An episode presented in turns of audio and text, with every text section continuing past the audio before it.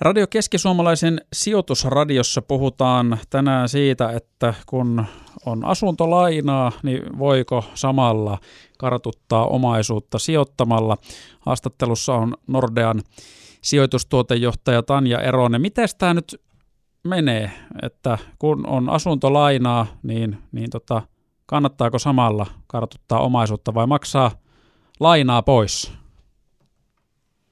No se asuntolaina, niin sehän ei koskaan saisi olla niin isoilla maksuerillä, että se vetää oman talouden tiukoille. Niin hyvin paljon kannustan siihen, että siinä asuntolainan rinnalla niin aloittaisi jo pienimuotoisen sijoittamisen ja säästämisen, niin tuo sillä tavalla semmoista turvapuskuria siihen omaan talouteen, jos tulee jotain yllätyksiä matkalle. Onko tämä jotenkin semmoinen tai mulle tulee fiilis, että ehkä aiempina vuosikymmeninä joskus ennen on nimenomaan ajateltu sille, että kauhealla kiukulla vaan maksetaan sitä lainan pääomaa pois, eikä niinkään sitten sijoiteta, että nykyään taas kääntynyt vähän sille, että maksetaan ikään kuin ää, vuosia kauemmista asuntolainaa, mutta samalla sijoitetaan. Onko tässä mitään perää?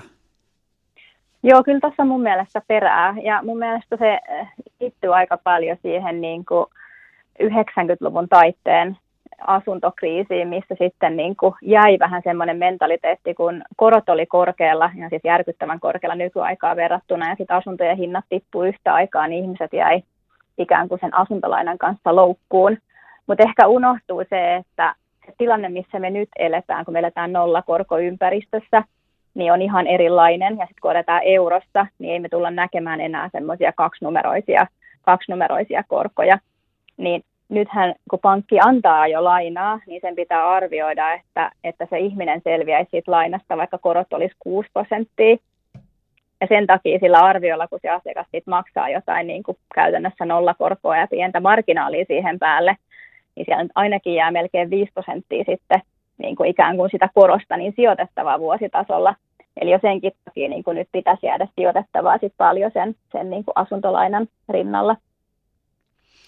Niin eli no, tavallaan tässä siis nyt kumotaan se semmoinen väite, että kannattaisi sitä asuntolainan pääomaa kaikella kiukulla ja kaikella ylimääräisellä maksaa pois.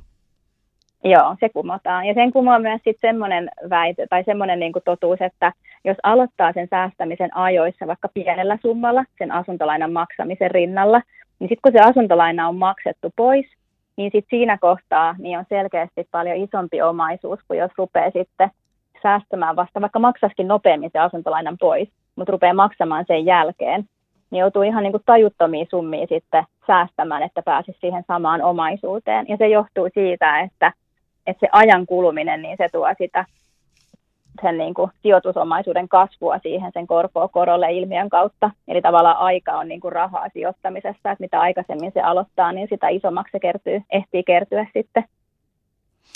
Olisiko sitten toisin sanoen asuntovelallisen hyvä pyrkiä saamaan tämän hetken maailmassa mahdollisimman pitkä laina-aika, jos se tavallaan pienentää sitten sitä kuukausittain lyhennettävää summaa. Että jää enemmän siihen niin. sijoittamiseen. Joo, no se tuo kaikista niin kuin isoimman varallisuuden, jos sillä tavalla tekee. Jos me katsotaan meidän naapurimaita, ehkä siellä ollaan menty vielä vähän äärimmillä, erityisesti Tanskassa, mutta myös Ruotsissa, niin, niin siellähän on tavallaan lähdetty semmoiseen ajatukseen, että ei sitä asuntolainaa tarvitse välttämättä koskaan maksaa pois. Ja sitten siellä onkin niin kuin omaisuudet paljon isompia sitten siinä rinnalla. Eli on sitä sijoitusomaisuutta sitten olemassa. Ja se myös vähän hajauttaa sitä omaa varallisuutta, että kaikki varallisuus ei ole sitten pelkästään kiinni niissä seinissä, vaan on sitten muutakin varallisuutta olemassa. Onko tuohon sitten jotain semmoisia tipsejä, mikä tavallaan olisi nimenomaan asuntovelallisen sijoittamisen kannalta oleellista versus semmoinen, jolla nyt vaikka ei osta asuntolainaa ollenkaan? No ehkä semmoinen, niin että, että yleensä se asuntolaina laittaa se taloutta niin vähän tiukemmalle, niin mä sanoisin, että se niin on tosi tärkeää, että sillä niin asuntolainan sijoittajalla tai asuntolainan omistajalla on sitä puskuria, ensin siellä tota, tilillä pikkasen ja sitten sen jälkeen on mun mielestä niin kuin hyvä olla sijoituksissa.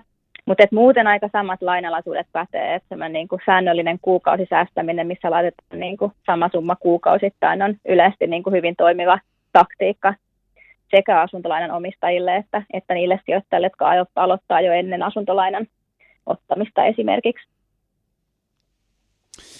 Kannattaako sitten nykypäivänä tuota, ottaa vaan lainaa mahdollisimman paljon, kun tuossa just viittasit siihenkin, että ettei tavallaan pankitkin laskee sen mukaan, että korot nousee, että ihminen selviytyy vielä siitä lainasta. Niin, niin tuota, ja sitten tavallaan, jos samaan aikaan kun maksaa asuntolainaa, niin on järkevää myöskin sijoittaa, niin pitäisikö ihmisen vain pyrkiä haalimaan mahdollisimman paljon sitä lainaa niin paljon kuin saa, että pystyy kasvattaa sitä varallisuuttaan sitten myöskin?